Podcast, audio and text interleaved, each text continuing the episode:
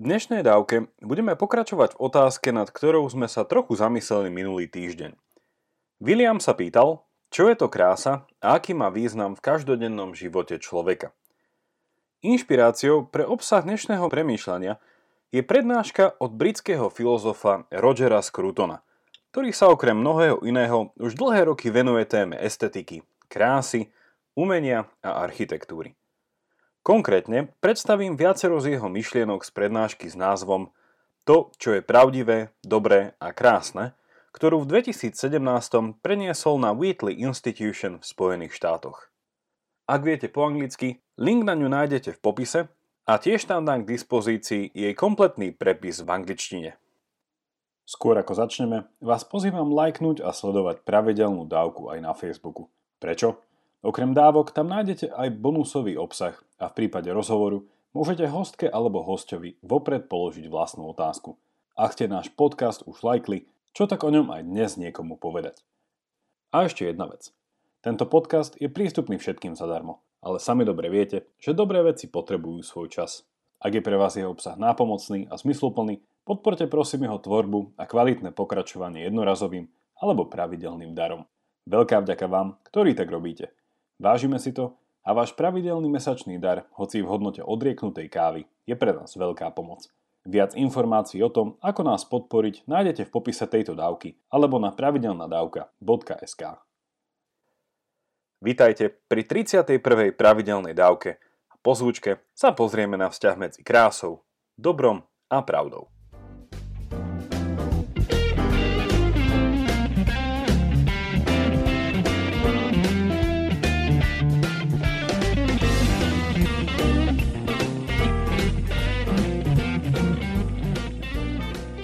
Hlavnou témou dnešnej dávky bude niečo ako odpoveď na otázku, čo má spoločné dobro, pravda a krása.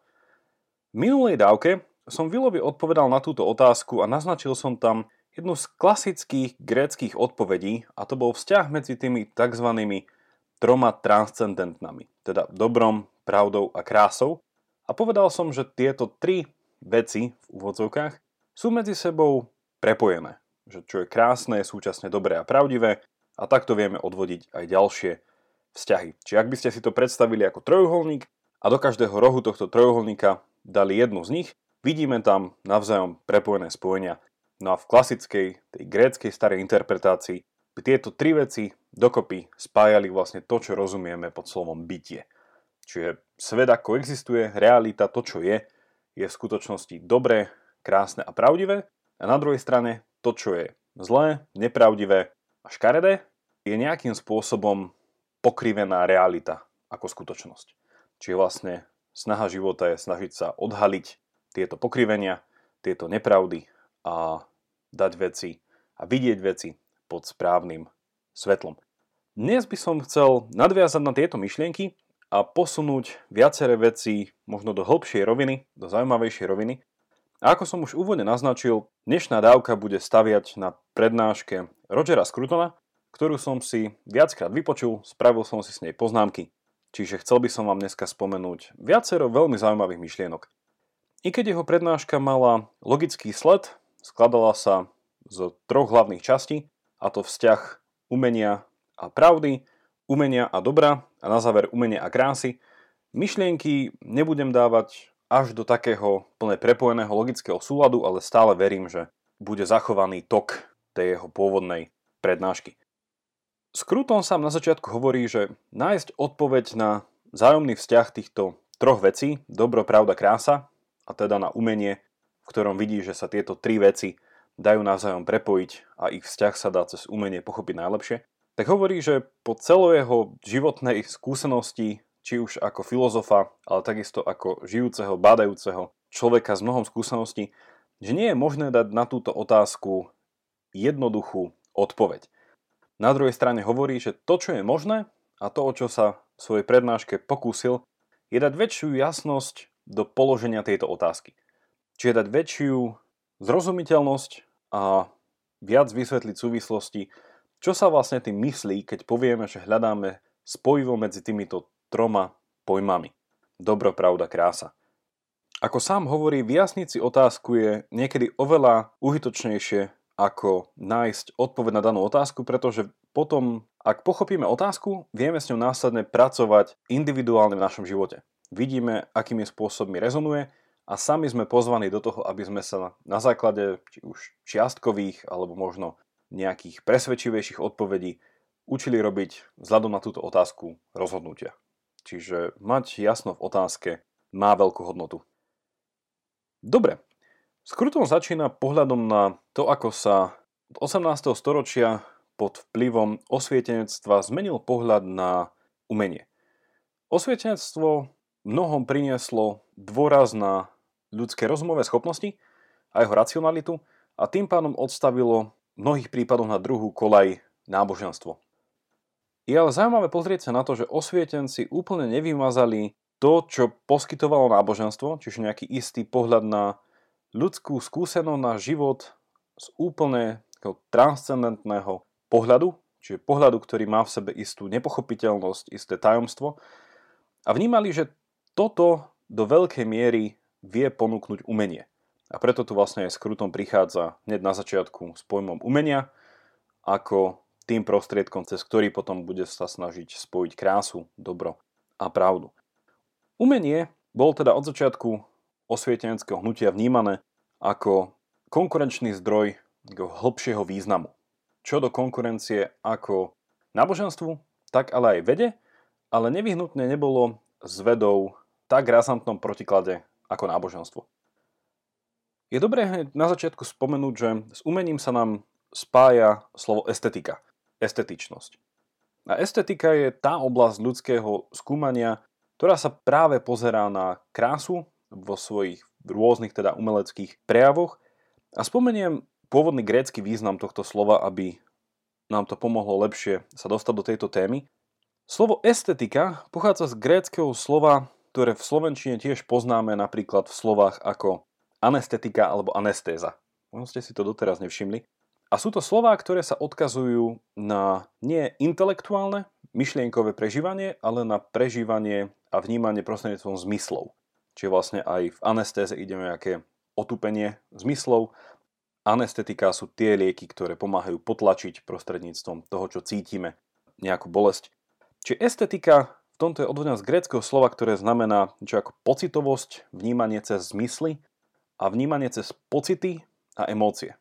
Čiže je tam vlastne kontrast tým, čo by sme v niečom mohli nazvať filozofia, čiže pohľad na svet prostredníctvom abstraktnej myšlienky Zakladateľom estetiky ako študijného odboru bol v 18. storočí nemecký filozof Alexander Baugarden, ktorý najprv napísal svoju dizernačnú prácu o estetike a neskôr po ňom sa tejto téme vo veľkom venoval osvietenecký filozof, ktorého sme tu už častejšie spomenuli, Immanuel Kant.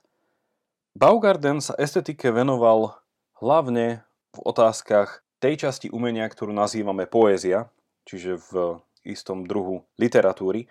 A vo svojej knihe, vo svojej práci tvrdil, že poézia, alebo teda básne, komunikujú isté pravdy o ľudskom živote, ale tieto pravdy nie sú komunikované prostredníctvom, ako už som hovoril, abstraktných myšlienok, konceptov a pojmov, ale priamo cez naše pocity, cez našu zmyslovosť, cez našu citovosť Ide o konkrétnu prácu s našimi pocitmi, emóciami.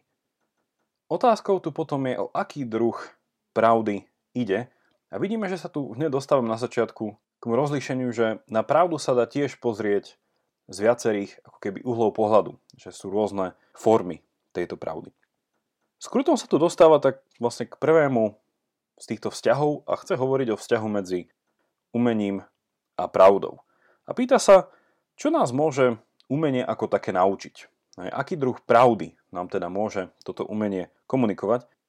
A predtým, ako sa pozrieme na túto otázku, treba spomenúť, že existuje veľa druhov umenia. Každý z vás má určite skúsenosť s viacerými, ak nie so všetkými z nich. A môžeme sa naozaj zamýšľať nad e, výtvarným umením, môžeme sa zamýšľať nad hudbou, nad drámou, tancom. Bola spomenutá už poézia. Ale v rámci týchto druhov umenia môžeme ísť ešte hlbšie a rozlíšiť umenie napríklad na realistické a abstraktné. Čiže umenie, ktoré má za cieľ realisticky znázorniť istú vec a má nejaký predmet, ktorý podáva. Na druhej strane ide o abstraktné umenie, ktoré možno nemá žiadny takýto predmet, ktorý sa snaží priamo komunikovať. A dostávame sa tu k otázke ľudskej skúsenosti. A vlastne skúsenosti, ktorú máme, keď sa pozeráme na nejaké umelecké dielo alebo čítame nejakú báseň, tak máme nejakú skúsenosť a nejaký zážitok počas tohto. No a skruto nás tu pozýva predstaviť si báseň, prečítanie hodnotnej básne. Hovorí, že v umení nejde v prvom rade a primárne o obsah, ako by tomu napríklad bolo v prípade nejakej učebnice, ktorú si prečítam, abstrahujem s nej nejaké informácie, s ktorými potom pracujem, na knihu môžem zabudnúť a pracujem iba s tým, čo mi dala. Na druhej strane, dobrá báseň je niečo, k čomu sa chcem pravidelne vracať.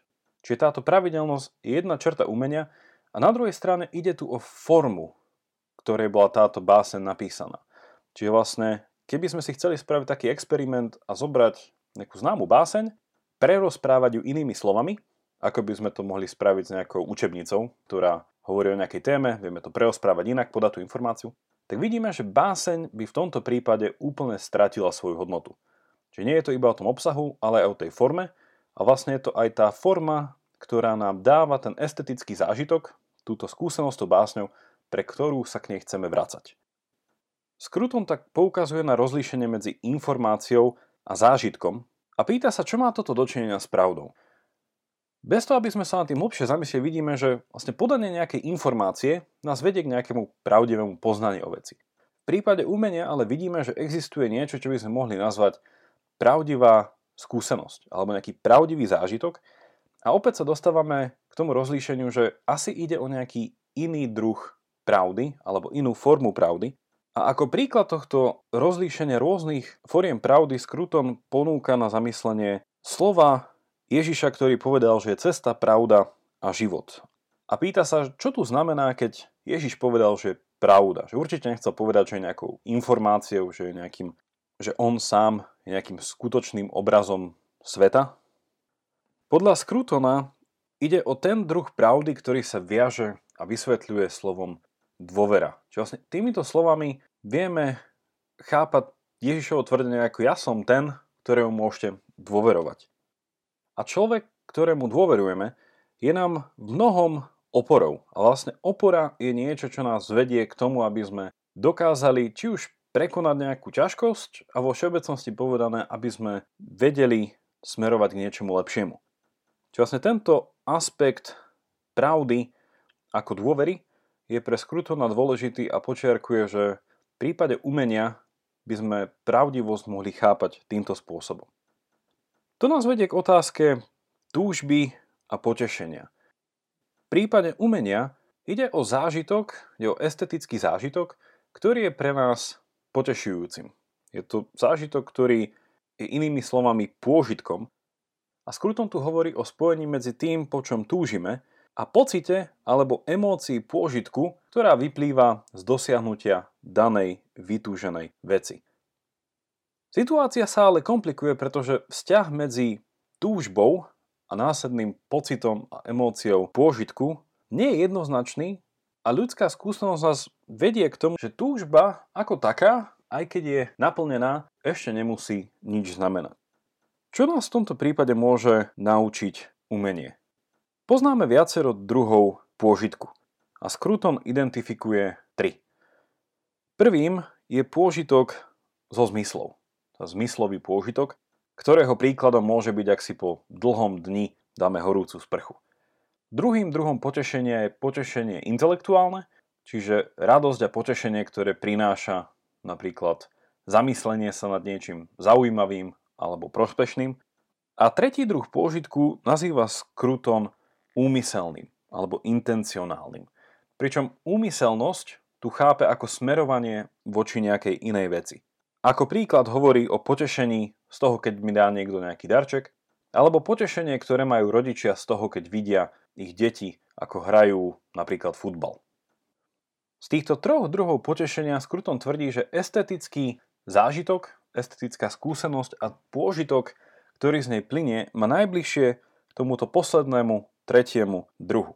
A hovorí, že je to zvláštny prípad v tom, že ide o potešenie, v ktorom sa môžeme míliť.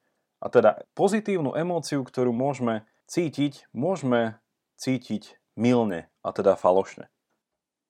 Ako teda ešte bližšie chápať tento estetický pôžitok?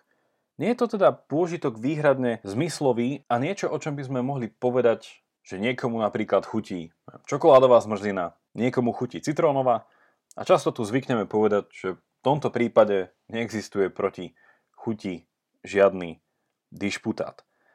Na druhej strane Skruton hovorí, že v otázkach estetiky a estetického pôžitku veľakrát sami smerujeme k niečomu, čo je nejaké vyhranenie sa v názore alebo poukázanie na to, že niekto iný sa v danej veci môže míliť. Teda estetický zážitok je veľakrát založený na vyjadrení svojho úsudku, nejakého svojho presvedčenia a toto presvedčenie následne chceme obhájiť. Ako príklad nás tu pozýva predstaviť si, že by pred vašim domom alebo nedaleko neho postavili niečo, čo by ste považovali za veľmi škaredú budovu, ktorá by úplne pokazila krajinu, scenériu a vaše susedstvo. A v tom prípade by ste sa ako susedia dali dokopy a snažili by ste sa či už spísať nejakú petíciu, alebo jednoducho zabrániť niečomu takémuto. Čiže vzhľadom na istý pocit, či už zhnusenia alebo nejakého vnímania škaredosti tohto projektu, by ste sa ako susedia mohli dokopy a vyjadriť svoj názor napríklad vo forme petície. Aká je teda hodnota tohto estetického pôžitku?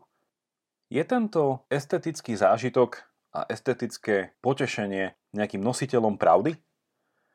Skruton dáva príklad toho, keď nás takýmto pocitovým emočným spôsobom teší alebo nachádzame potešenie v smutnej hudbe, nejakej melancholickej skladbe a pozýva nás zamyslieť sa, o aký druh smútku vlastne ide.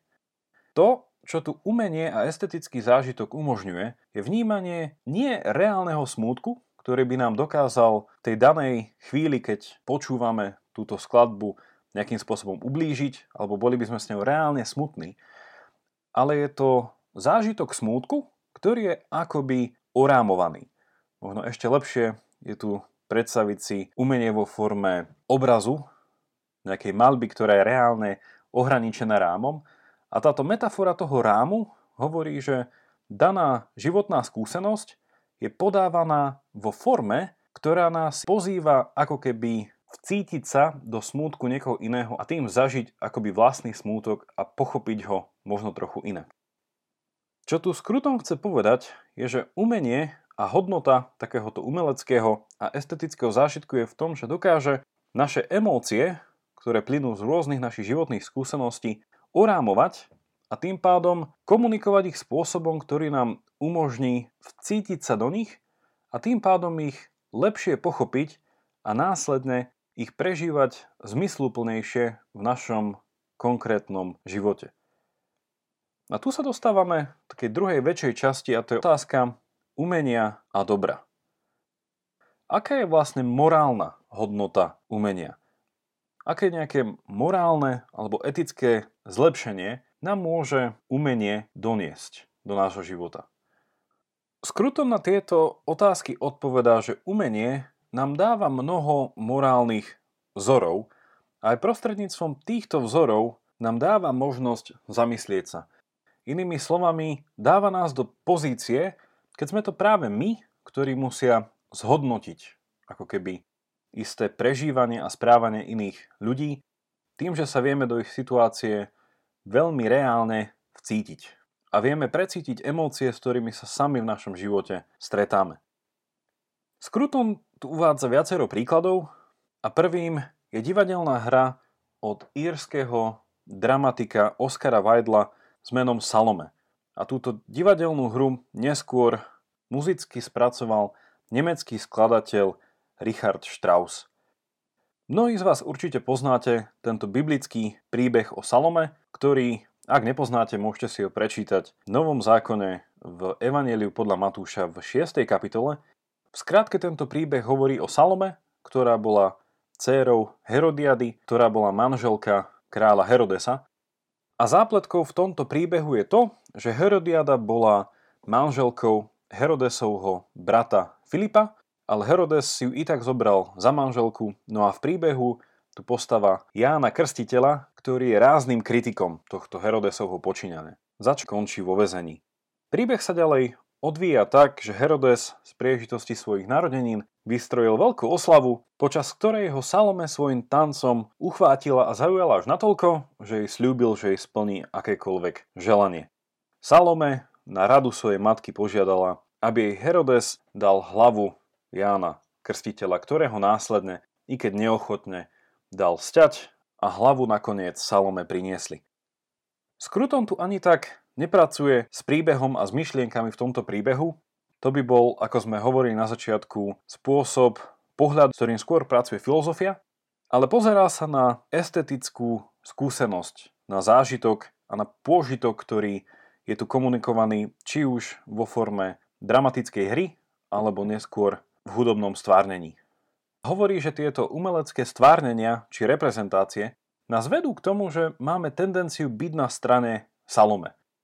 A teda či už emócia komunikovaná hudbou alebo divadlom nás vedie k tomu, že sa vieme vcítiť do Salome a cítime, že bola ovládnutá istou emóciou, ktorú nemohla neuspokojiť modernom opernom spracovaní dokonca vidíme, že na konci Salome, potom ako jej prinesú sťatú hlavu Jana Krstiteľa, túto hlavu dokonca boskáva.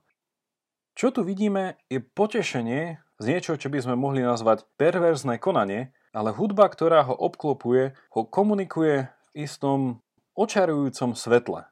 A ide tu akoby očarenie alebo nejaké posadnutie emóciou, ktorou sa nechávame viesť, i keď racionálne môžeme tušiť, že ide o zlú vec. Ďalším príkladom, ktorý Skruton spomína, je román Bratia Karamazovovci od Dostojevského a konkrétne hovorí o postave Dmitriho, najstaršieho brata, ktorý je pôžitkár a hovorí nám, že cez toto umelecké stvárnenie v literatúre sa vieme plne vcítiť do tejto postavy a chápeme, prečo konala ako konala a z istého pohľadu s ním vieme sympatizovať. Ďalším príkladom je klasické dielo Johna Miltona Stratený raj, kde sa vieme vcítiť do postavy satana a jeho zranenej pýchy. A v istej chvíli sa vieme do jeho správania vcítiť natoľko, že ho vnímame ako ušľachtilé a správne. Ďalej by sme sa mohli pozrieť na Shakespearea, či už na postavu Jaga v hre Otelo, alebo na Macbeta v rovnomenej hre. Toto krátke zamyslenie o morálnej hodnote umenia a estetickej skúsenosti a pôžitku nás teda vedie k otázke, či by malo byť umenie moralizujúce, alebo či by nás malo viesť k tomu, aby sme sami morálne zhodnotili to, čo reprezentuje. Na zodpovedanie tejto otázky nás Kruton posúva do tretej a záverečnej časti svojej prednášky, kde sa priamo pozerá na vzťah umenia a krásy. A rozlišuje tu dve ako keby strany mince, ktoré môže mať estetické potešenie a niečo z toho sme už spomenuli. Na jednej strane je tu chápanie umenia ako niečoho, čo si máme vychutnať. Niečo, čo nám prináša istý priamo zmyslový pôžitok.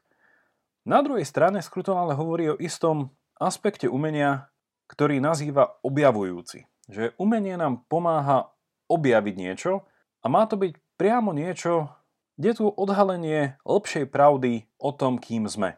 A tu vidíme vlastne spojenie toho, že tento druh umenia alebo tento pohľad na umenie priamo pracuje s tým, že nás vedie k tomu, aby sme my sami zhodnotili to, čo dané umelecké dielo znázorňuje. Ako bolo už ale povedané, krása umeleckého diela nespočíva nevyhnutne v jeho obsahu, ale dôležité je tu pozrieť sa na formu a štýl. Ako príklad nám tu Skruton dáva holandského maliera Van Gogha a poukazuje na dôležitú rolu predstavivosti pri vnímaní jeho diel. Predstavivosť je tu tak tým nástrojom na objavovanie, ktorý nám vie veci priblížiť a konfrontuje nás s tým, čo považujeme v našich životoch alebo pre naše životy reálne. Umenie tak podľa Skrutona nie je o falsifikácii, ale hľadaní pravdy a je nástrojom na rozlíšenie pravdivých a falošných emócií. Zakončuje so slovami, že skutočné umenie neposudzuje a nesúdi, ale otvára svet nášmu vlastnému posudzovaniu a súdu, ku ktorému nás inšpiruje. Tu by som naše dnešné rozmýšľanie o umení, kráse, dobre a pravde zastavil a už iba pripomínam, že celú skrutonovú prednášku, ako aj jej prepis v angličtine, nájdete v popise. Teším sa na vás opäť v stredu, majte sa dobre a nech vám to myslí.